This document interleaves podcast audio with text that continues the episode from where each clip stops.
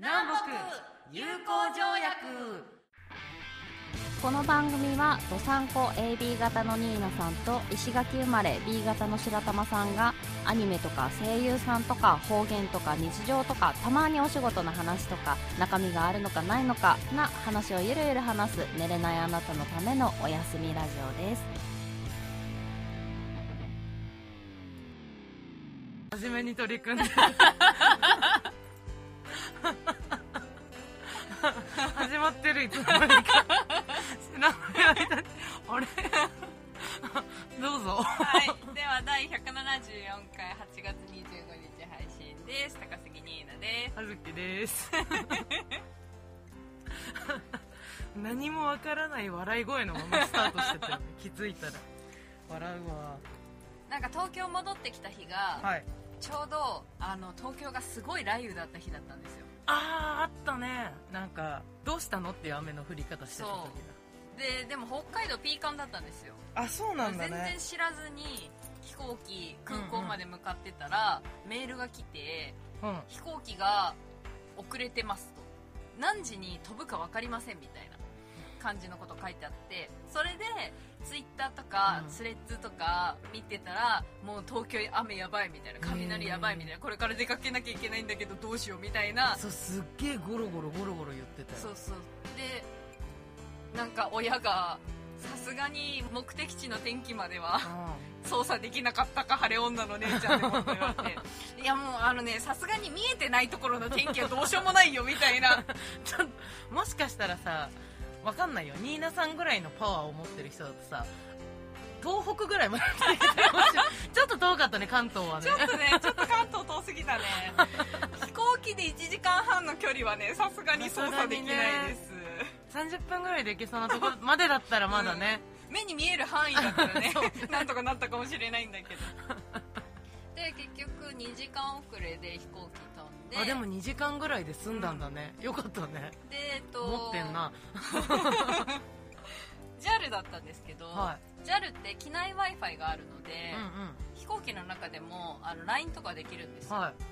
で妹と飛ぶ直前まで LINE をしてて飛んでからも LINE 続けてしてて、うん。並行して ともあそうだ私その話をね聞こうと思ってた。聞きたかったんですよ。向こうからやってきたぜ。そうあの帰った日に8月ビアガーデン行こうねって言ってたので、ビアガーデンいつ行きますかって言われてでその時もうお酒飲んでて、うん。ちょっとテンション高かったあんですよ。何機内で？うんうん。あお家で？お家でお家で。そうでもめちゃめちゃテンション高かったので、うん。寝不足も相まってちょっと酔ってたんですよね。そんな中 LINE が来たのでなんかいつにするって一応うん。この日とこの日だったらいけるよっていうのだけ返してその後に私ちょっと珍しく酔っ払ってるみたいな。ああ なんか可愛いことしてる。そしたらもう話がどんどんそれちゃってうん。何日にするって決まんなかったんですその時。はぐらかすつもりなかったのに脱線しちゃったんだ。そうそう可愛い。何それ。そう寝不足でお酒飲んで酔っ払うとかおかしいとか言われて。そっからもうなんかだんだん脱線してっちゃって。うんうん。で帰ってくる日にそういえばどうすんだろうと思って、結局ビアガーデンいつ行くみたいのを飛行機乗ってる中で送って、はいはい。で、まあ、じゃあ何日にしましょうってなって北海道めっちゃいい天気だったよって飛行機の写真を送って、そしたら北海道っぽいですねみたいなのが来て広大な緑の写真を見て癒されたんだあそうそうそうそう。でなんかこっちめっちゃ雨だったんですよ。みたいなことを言ってきたからあ知ってる知ってる。そのせいで2時間遅れて今飛んでんだよ。ね みたいな話をしてて。でも私晴れ女だから、東京に晴れを連れて帰るよ。みたいなかっこいい。言ったら「俺雨男なんで」みたいなこと言ってて。えじゃあビアガーデンの時頑張ってくださいねって言われて、俺も頑張るんでみたいな。お前は頑張っ前頑張ったら台風来るからみたいな。そしたらそこまで雨男じゃないみたいなこと言ってきて 可愛いなと思って。まあでも基本ナミさん体質だから大丈夫。天候を操れるか。らでなんか私が行くところ大体晴れるんだよねみたいなうんうん。言ったら天気の子って言われてあそっちか。そっちかと思ってそっちか。いやどっちかっていうと松岡修造かなみたいな。松岡修造が行くとそこの気温は上がるから。持ってるからこの人。そうそう。だからごめんねしばらく東京暑いよって 送ったらなんかかっこいいとか言われて。わかるわ。同じようなこと言ってるもんねずっとね。横でねでしょうね。私は普通に会話してるつもりなんですけど、笑われるんですよね。いやなんかあれじゃない？こっちも嬉しくなっちゃうやつじゃない？あそうなんですかね。私は楽しくて笑ってる方だからバカにしてるとかじゃないから。さすがっていうので なんか振り切れるとさなんか感情って変な方向行く時あるじゃん、うん。多分笑いにつながっちゃうんだと思う。あの私ってなんか普通の人と発言違いますか？あここのさミキサーがあの反応したってことは発言ちょっと違うんじゃないですか？あの一回私がフリーズしたのと同じことしたよねこの子ね。えおかしいんですか？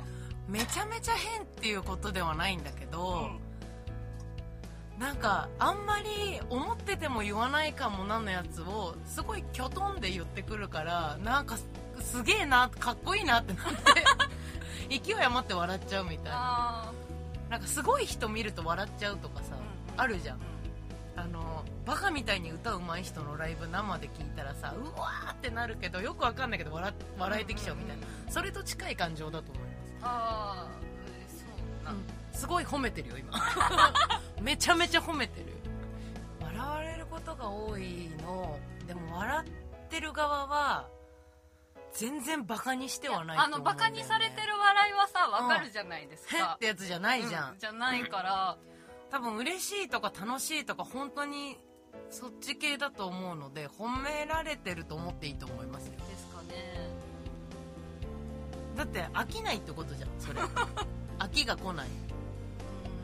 なんかうムフフとかもそうだけどさ爆笑もそうだしフフフっていうのもそうだけど楽しい嬉しいのこの喜びの方の感情にいってるもんだったらさこっちも喜んでいいんじゃないかな と思うけどな。そういう部分は前向きちょっとだどうどうなんでしょうね。でもなんかけ私あんまり喋るのが得意じゃないと思ってたから、うん。あのドサンコもやったし、うん。うんそれのドサンコ始めようと思ったきっかけもそのライブの曲と曲の間の MC がかうん上手くなりたいと思って始めたから、なんかあんまり喋りに自信がなかった。あ要はフリートークの部分あってこそうそうそうそうとだよねそうそう。でもともと台本通りにも喋れない人間だし。マジでなんかさ人によっては台本の一言一句変えずに読むみたいな、私それ通りにできたことが今までの人生で一度もなくて。で自信がないんだけど、うん。私が何か言うと天然発言として取られるのかすごいみんな笑うじゃないですか笑ってること多いですね。ハッピーな気持ちになってあんまりあんまり空気を読めないところもあるので 発言に関しては。本当に悪意なく悪口を言ってるんですよ。絶対お客さんで下心ある人いるから気つけた方がいいよって。えー、なんかか彼女も似たようなこと言ってたから今度から気をつけますねみたいなこと言ってたわけ？そういうことはよその狙ってる側の人たちも同じような感情になってる可能性があるわけよ。ニーナさんそういうつもりなく。てもなんかえ？あの子ちょっとあの人と仲良すぎない？みたいな。感じ取られてるかもしれない。女って怖いよね。怖いね。あのハンターになってる女って怖いよね。メスライオンね。気をつけて。ニーナさんが気をつけてむしろ。刺される。刺される 怖いよ。イケメンの友達ができた時の恐怖は刺されるだけ、でもわかるな芸能人じゃなくてもファンがいるんだもん。怖いよ。マジのイケメンって怖いよね。一個すっごい鮮明に覚えてるのが中学校入ってもう入学式の翌々日ぐらいなんだけど、えー、と私が行ってた中学って1年生が3階2年生が2階3年生が1階に教室があってあとま各階に、えー、と部室とかそういうのがあって閣議棟だけ別の棟にあって体育館が別であってみたいな感じの学校だったんだけど多学年が多学年の廊下を歩くのってめったになかったんだけどしかも3年生1階だったらさ3階の教室移動以外通りたくもないじゃん。なんで2階も上上がんなきゃいけないんだよってなるのに本当に入学してその2日目ぐらいに3年生の当時不良のトップに突入しててでも顔が中性的でめちゃめちゃイケメンの先輩が1年生のクラスがある3階に来てスカスカスカスカっつってうちのクラス来てあこのクラスいるっしょ。名指し。でもうなんかど不良の先輩だからみんな震え上がっちゃって。呼ばれてるよみたいな。私普通に知り合いだったから兄貴のことめっちゃ慕ってる後輩だったからなんならその日の朝もうちにいたの。あれ？なんとか先輩じゃないですかみたいな。どうしたんすか？って言って。あれちょっとあれ聞いてよみたいな。さお前んちの母ちゃんに怒られてさつって。毎日うちに入り浸ってで私が小学生の頃からいつもうちにいるなんかかっこいい先輩だなぐらいの感じだったんですよ。で中学入って2日目でその事件翌日から私全学年からフルシカと食らってあいつやべえっていうのとあと何女子からはこの学校珍しくあの先輩のファンクラブ的なのがあるのに誰よりも距離を詰めてるやつがいるっていうのでなんか敵認定されちゃってフルシカと食らってそれ半年だ夏休み終わるぐらいまでずっと続いててで夏休みぐらいの時にその先輩がいる時になんかこういう状況でなんか学校つまんないですけどどうにかしてよっつって言ったら「えお前そんなことになってたの？なんでもっと早く言わないの?」っつってなんかファンクラブの集いみたいなのやってくれて夏休み中先輩がこれさめっちゃ笑えるんだけどガチなのって。いいかっつって。お前ら何を持ってっか知らねえけど俺の大事な先輩の妹をいじめてるらしいなっつって「いやそんなことは」みたいな。全部筒抜けなんだよみたいな。近くで兄貴と見てたんだけどその集会の様子を。みんな偉いんだよ。ちゃんと体育座りしてさなんかよくわかんない広場みたいなとこにさ何十人と集められて女の子たちが面白いと思って見てて。あの1年は全員葉月通して話さねえと俺は一切喋んねえって。待ってもっとめんどくせえこと言ったこいつと思って。すごいんだよ。夏休み明けからさなんとか先輩になんか連絡先は渡しといてもらえるかな？いや自分で言った方がいいと思いますよ。ほっとくんでつってごめんなさい。何さんでしたっけ？今までさあんなやつっていうのでさこうずっと睨み聞かされてた側からするとさ急にこう媚びを売られるとさ気持ち悪いじゃん。名前すら思い出せなくて何さんでしたっけ？なんかな何年何1年何組かの誰々っていう人が話番号を渡したいって言うから渡したよって言ってあ分かったいらねえっつって。あでも渡した事実は覚えといてねっつって。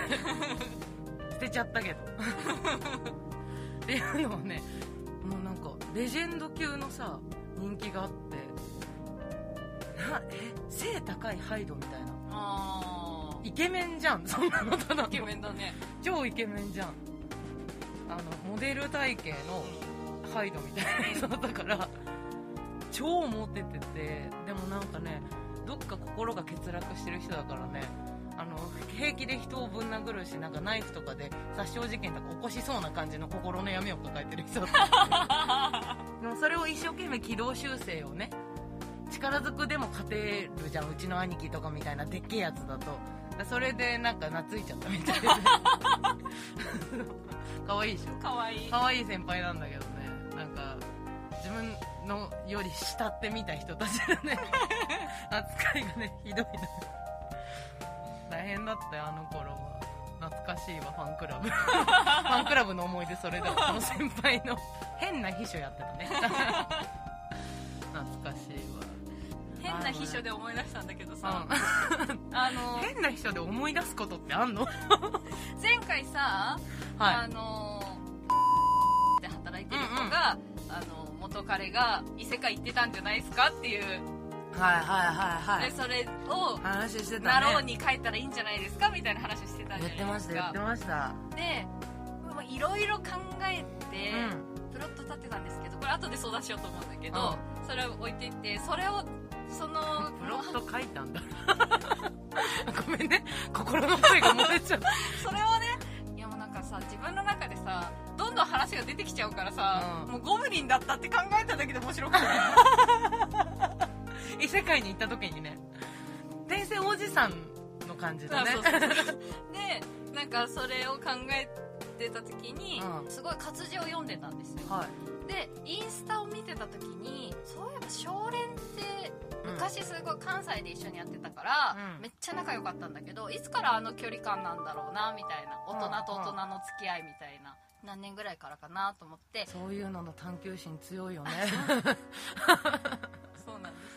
えで探してたらなんか写真のところにタイトルみたいの書いてあるのがあって、気になってそのアカウント行ってみたら妄想 BL 書いてる人のアカウントだったんですよ。はあそういう人たちってワードチョイスすごいよね。そうなの。で何個かあったんですけど、うん。そのキンプリ内のうんうん。BL 書いてる人たちもいるし、あ生もの系ですね。そう自分がヒロインになって相手がキンプリメンバーだったら、うんうん。みたいなの書い有名小説系ですね。あそうそうそう。そう、はい書いてる人たちもいたんだけどその自分がはアイドルとかをそういう対象として見たことがないからっていうのもあるんだけどなんかいまいち面白くなくって、うんうん。で BL 何個か見てて BL もやっぱりあの平野翔をやませたい子が多くってうんうんうんうん。メンヘラにしたい子がすごい多くってなんかちょっとしんどかったんですけど 2人だけすんごい上手な人がいて、あ何？ドツボだったんだ。もうめっちゃあの話の持ってき方っていうか引き込まれ方が半端なあくて。で片っぽはキンプリとして本当に活動してての、うん。そっからの延長線みたいなうんうん。感じで、もう片っぽはキンプリメンバーが社会にいたらの話だったんですけど。ー。パロディ系ですか？そう。一般人パロ。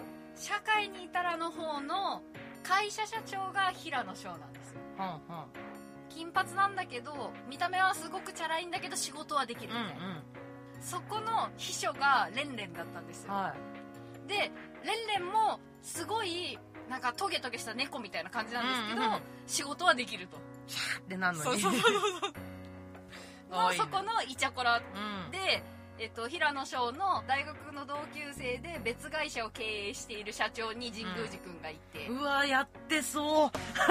神宮寺君会社立ててそう。悪友みたいな立ち位置にいるんですよ、ライバルであり。平野翔がレンレンを大好きだっていうのを飲み会の席で毎回聞かされてるみたいな、あはいはいそうですねそうですねってやってるタイプですね。でちょっとちゃちゃ入れたくなるみたいなうんうん立ち位置に神宮寺君がいて。うん。で海斗君がレンレンと同じ秘書課で働いている、えー、と秘書室いろんんなところの秘書をうんうん。まとめる室長みたいな立ち位置にいて、はい。で岸君は平野翔のお父さんが会長なんだけど、ん。会長付きの秘書なんですああなるほど。もともとレンレンがいたポジションに岸君がいたんだけど翔くんがレンレンが自分の会社に入社してきたからレンレンが秘書がいいってごねたか あらわがままっ子そうそうそうそう。だだしこねた。そう。だからあと1年待ってそしたら俺が推薦してやるみたいな、兄貴的存在のポジションに岸君がいて。そう岸君がいてっていう小説があってもう今秘書って聞いた瞬間にあ少年だと思って。見たやつ。そうそうそうそうそう。なんか基本あんまり BL 腐ってないから、その松岡君とか達久の喘ぎが聞きたいだけで BL が BL にドキドキしてるわあそうけじゃないそうそうそうそう。あの人たちの声にドキドキしてるだけなんだけど。命を削る行為にあそうそうそうそう。ときめいてるでもだけ。だ唯一 BL でなんか受け入れられたのがうん。フリーだったんですよ。はいはいはい。まこはるうん。の話をこう夢小説的な感じで書いてる人たちとかは結構読めててなんかそんな感じでもう本当に書き方が上手。そうだね。もちろん濡れ場はあるんですよ。キンプリもそうなんですあるんだけどいやなんか案外ぽいなみたいな。まあいや一回想像できるし。そうそうそうそうそうそうそう。翔くんが左側の人なのね。うん。そうなの。右側かな？右側？受け？あ攻め。攻め？あじゃあ左側あそうですね。今今右と左がちょっと私こっちが左だと思ってたら。あなたの利き手ですよ。そうですね。そうですね。そうですね。でなんかその少連の社長と秘書っていうのもすごい面白いんだけどいいね。もう一個読んでてう、ん。もう一個のアカウントの人が2つ書いてるんだけど面白いやつを、うんうん。それはジグレンなんですよ。はいはい。神宮寺君と蓮君の話なんですけどジグレンが付き合ってて、うん。えっと花見に行くうん忍びでで今回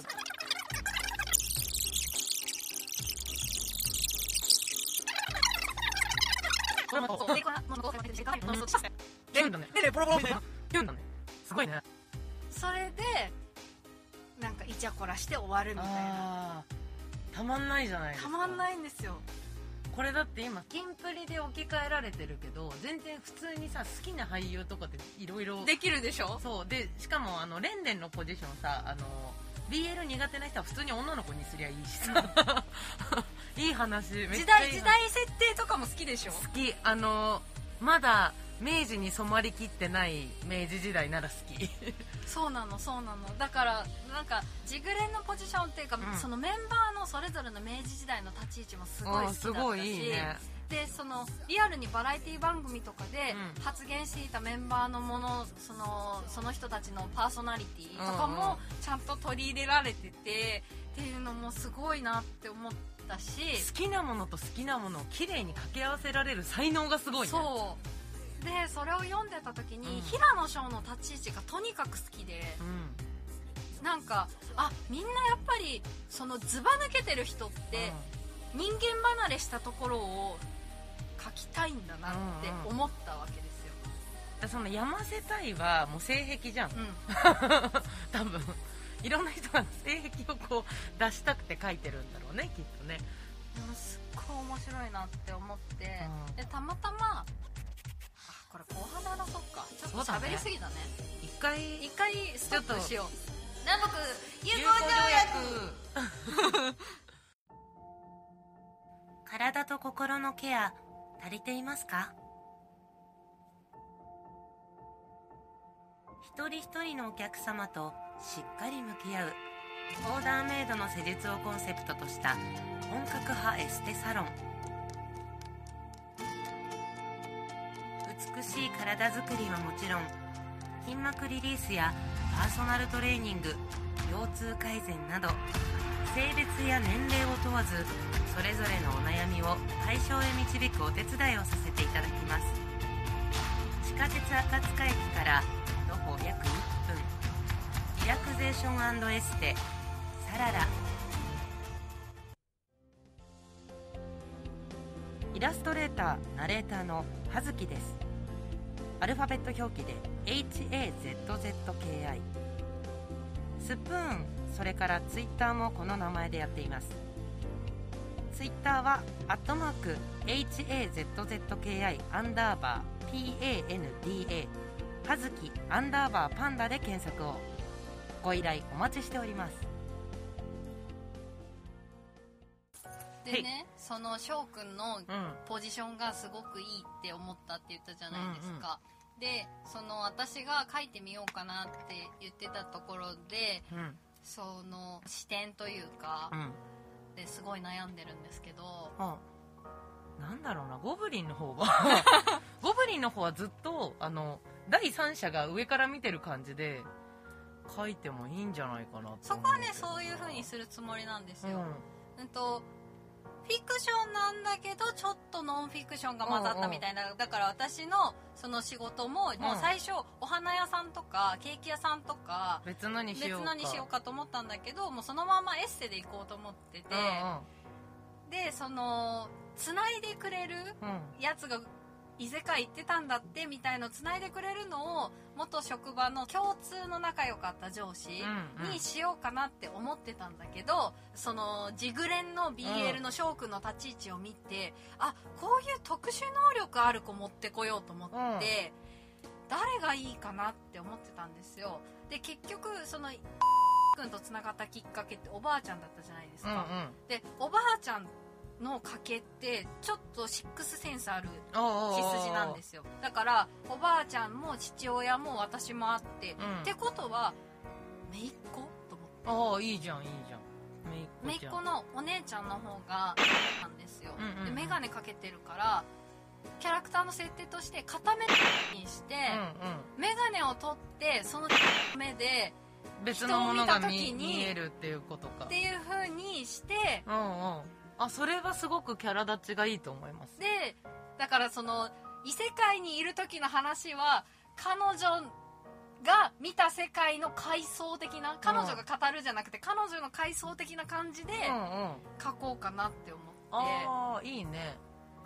でなんか私の願望としてだけど今の設定聞いた感じであこれあったらちょっとワクワクするかもっていうのはあのめいっ子ちゃん？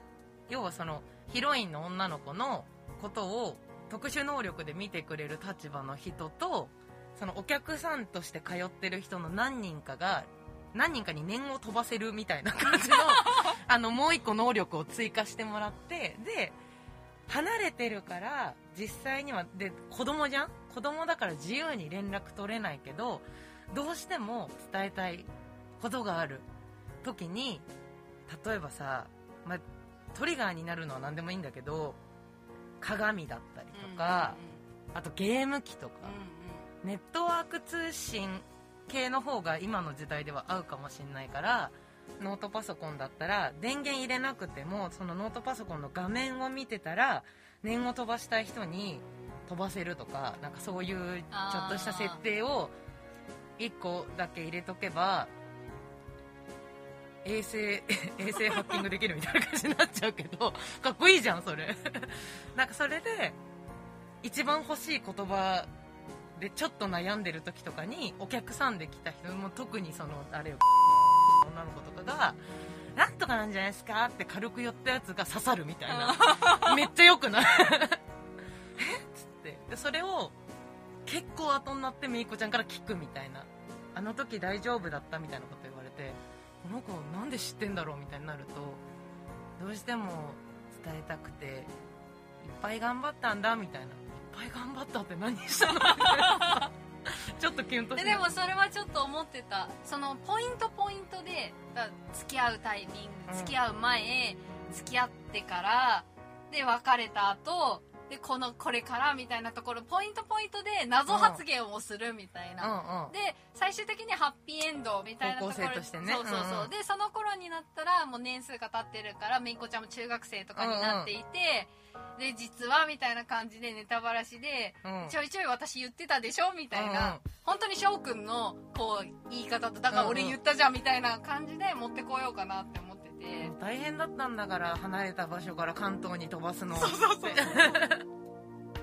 あの頃の私頑張ってたんだからみたいなのとか言ってほしいよね。ね。なんかそれをさその今私はなんとなくそのパソコンとかでネットワーク通信がつながってそうなものって言ったけどだそれがちょっとアナログに電話線見るだけでいいとかさ。ルーター見るだけでいいとかさ。それはもう全然何でもいいんだけどでも一個きっかけがあればどうにか念を飛ばせるっていうなんか2つぐらいの異能力を持っててもらってめいこちゃんには。